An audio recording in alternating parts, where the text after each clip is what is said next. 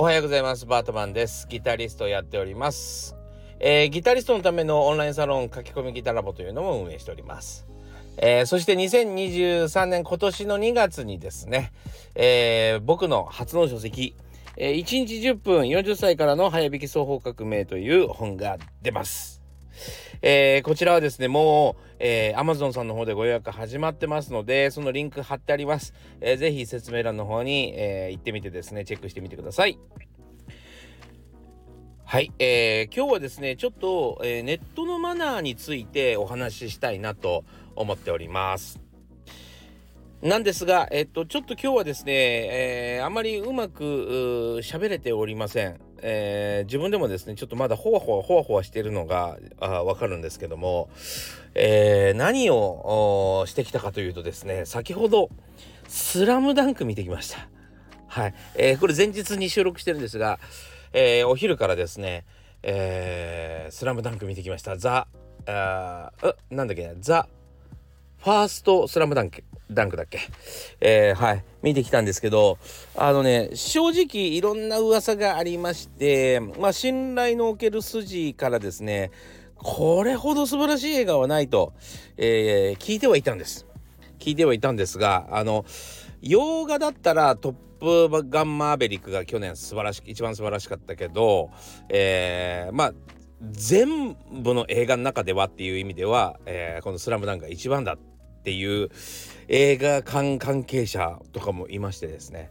えー、本当かよっていうぐらいの「トップガン」もなかなかすごかったんで本当かよと思いましたが今日ねあのー、それをね目の当たりにしてきました。これはすごいっすね。いやーびっくりしました。えー、一漫画ファン、としてはですねえー、楽しめた部分もあるんですけどもそうじゃなくてね全部がすごいのはね久しぶりだったななんか。もちろんあの漫画ファンとしてそして一ただの映画としても面白かったし、えー、まずその絵とかその何て言うのかな構成？その絵の構成というかストーリーの進ませ方、えー、そして音楽？完璧でしたね。びっくりしました。いやーこうやって何て言ったらいいんだろう。動画を作るとすごいことになるんだなと思いましたね。あのまあネタバレしないようにね内容は言いませんけどもあのこんなに完璧な映画ってあるんだなと。びっくりしてしまってですねずーっとなんと超集中した状態で見ていたのであの終わってからですねもう脳が動かない状態になってるんですよ。いやすごかったなすごかったしか言えないんですけどこんなに音楽って効果的に使えるんだっていうのもあったしそれも絵とやっぱり合わさってるのもありますしね。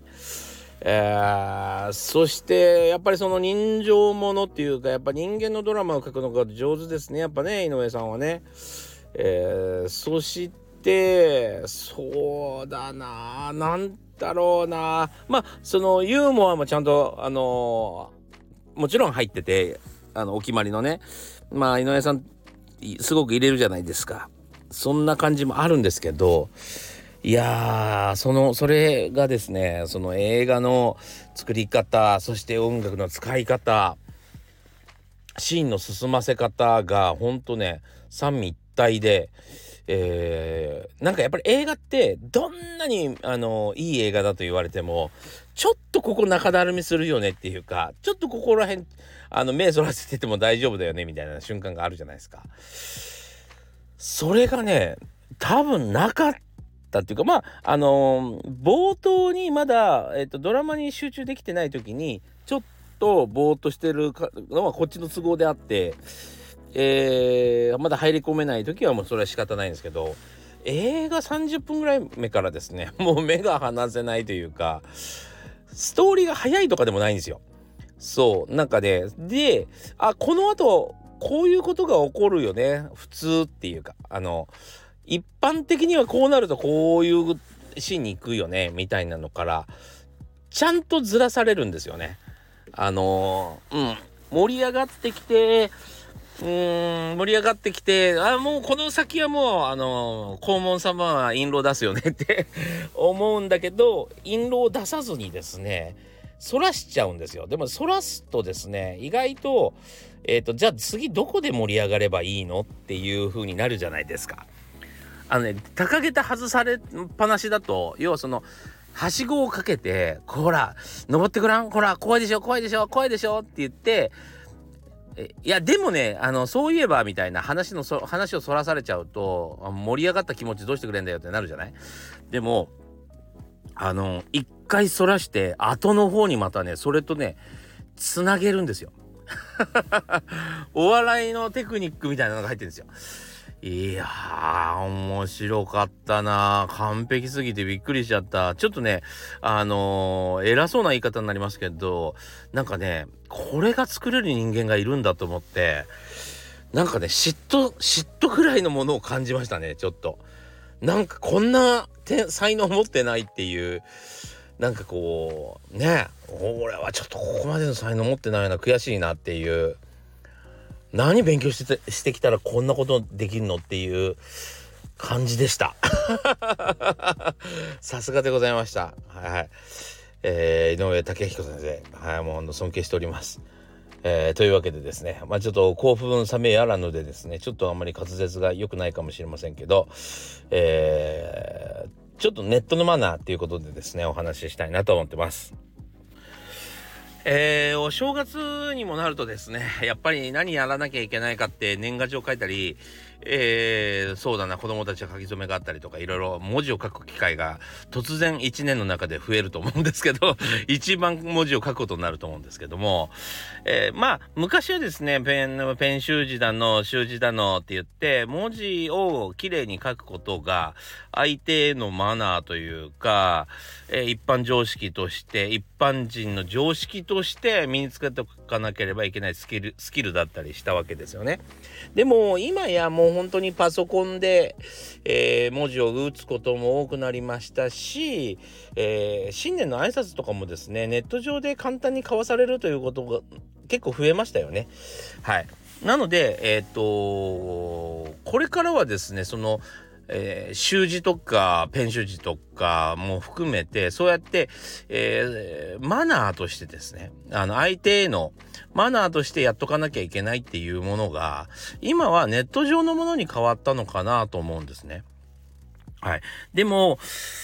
あの未だにそのネットの使い方が分かってないっていうかこういうことをやってもあんまり意味がないんじゃないかっていうことにまだえー、片足突っ込んだままの人が結構いるような気がしますんでちょっとここで少し語ってみようかなと思います。はい、えー、まず一つ目はですねまあ何はともあれアイコンですよね。アイコン、えー、今はですねあまりちょっとご存知がない方も多いかと思いますけど NFT というのが、えー、流行ったぐらいですね NFT っていうのは何何かというと non-fungible token といってですねまああの簡単に言うと、えー、デジタル画像なんだけどデジタル画像にこれが世界で1個のものだよっていうのを、え、証明する方法ができたんですね。あの例えば、うん、そうだな画像を友達に送ったらですねえー、友達が1個持ってて自分も1個持ってる。勝手にまあコピーされるってことが起こるじゃないですか、えー、じゃなくてもうこれは世界に一つしかありません。でこっちはコピーですっていうのが証明できるようになったんですね。それをブロックチェーン技術というんですけどもそのえー、NF それで、えっと、いわゆる世界中のアーティストが世界で一つだけのデジタル、えー、なんていうのアートみたいな絵を描いたりとかね文字書いたりとかっていうのでアートを作ることによってそれが取引されてるんですね今世界中でね。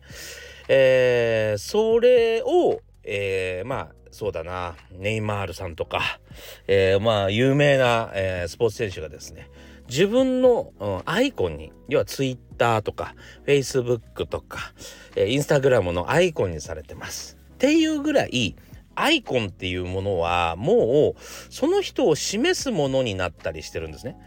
でその人を示すものというかもういわゆるファッションと一緒ですよ。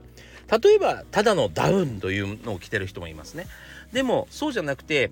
えー、そうだな、えー、パタゴニアとか、ね、えコロンビアとか、ああ、あの人たちは、えー、ちょっと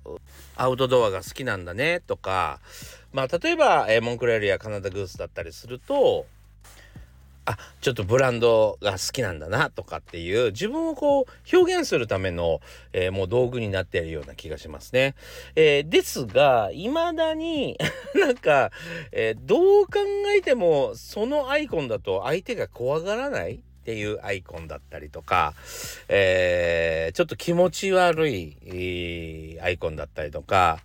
いわゆる相手に不快さとか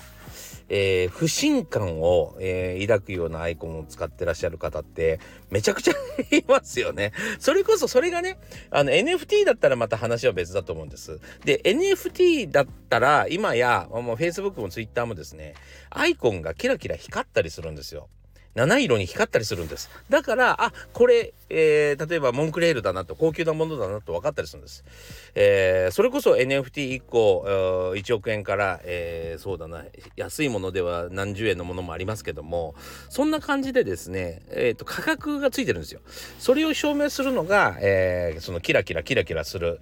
縁取りが出るってことですね。そういうふうに、うーん、まあ、ファッションってしてちゃんともう確立し始めているわけですよ。で、みんなが一番最初に相手を認識するのがアイコンなのに、そのアイコンを わざわざ不快にしてたりとか、不信感があるような、えー、変なマスクの画像にしてたりとか、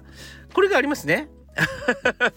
それはねもうえー、っと良くないですよ。えー、不信感と、えー、なんか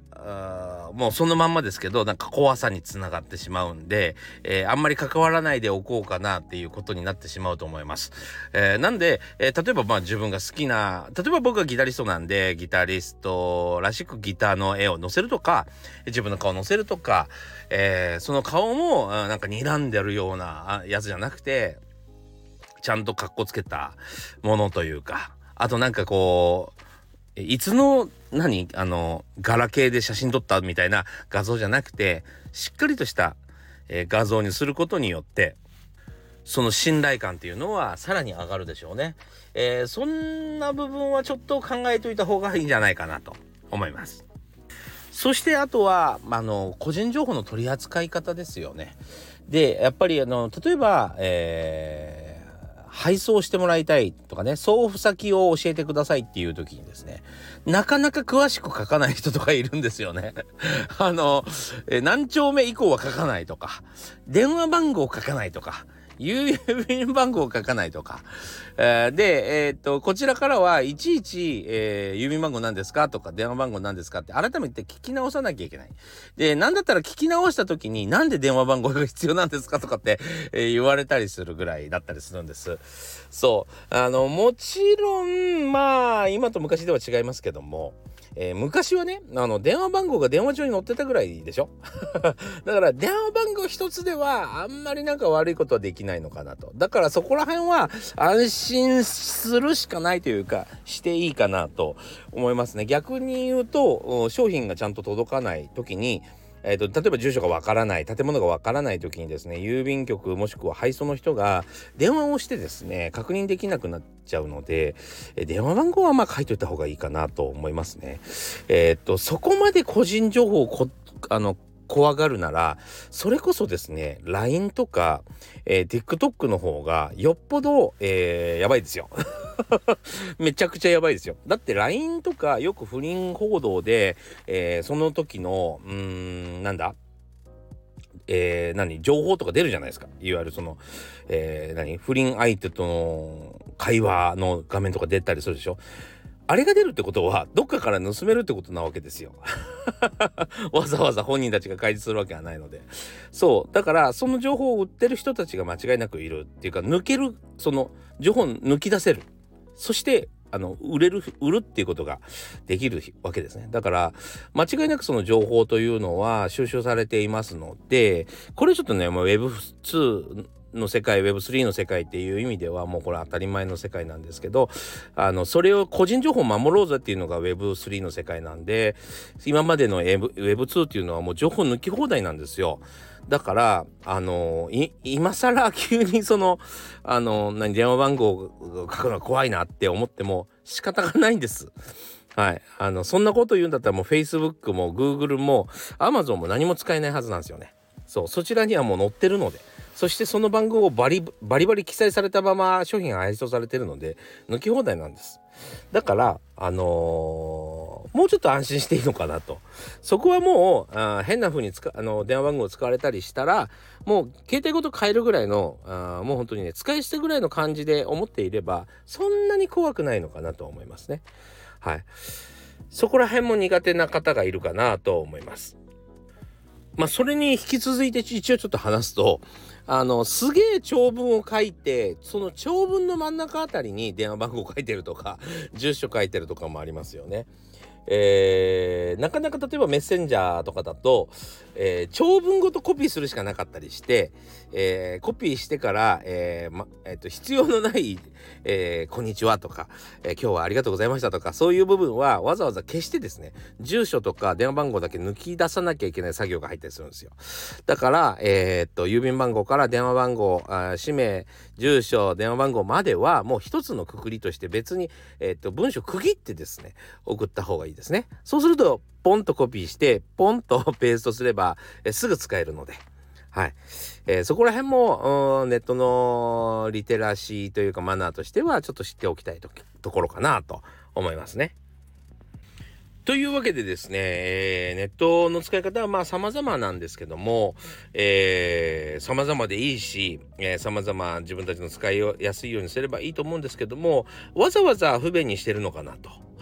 思ったりしますね。そう、わざわざ不便にならないようにだけはした方がいいんじゃないでしょうかね。えー、できるだけ相手も、ね、自分もクリック数、えー、文字数、要はその手間が増えないようにするために、えー、ネットっていうのが使われてるのかなと思うと、わざわざ手間をかけるように、え対応しなくてもいいのかなと。そう、わざわざ怖がらせたりね。それ見るたんびにあの不快感があるとかね。それこそですね、なんだろうな、ホラーみたいなのが自分のトレードマークだったりすれば、えー、それはそれでいいかもしれませんけど、普通の人がちょっとアーティスト気取りで、えー、怖い画像にしなくてもいいのかなと思いますね。なんか、やっぱし、うーん、相当有名で社会的知名度があれば、えー、そういうことをやってもいいのかもしれませんけど、えー、最初知名度がない状態からそんな相手の見てる人が、え、違和感ちょっと感じるようなものだったものをわざわざ使わなくていいのかなと。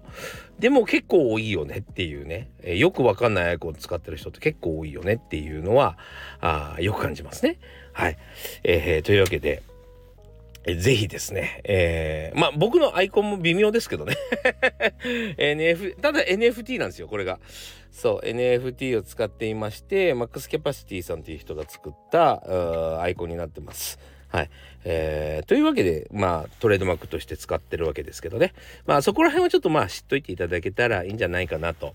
思います。はい。えー、というわけでですね、今日はネットのマナー、リテラシーというところでお話ししました。えー、今日も良い一日をお過ごしください。それではまた次回お会いしましょう。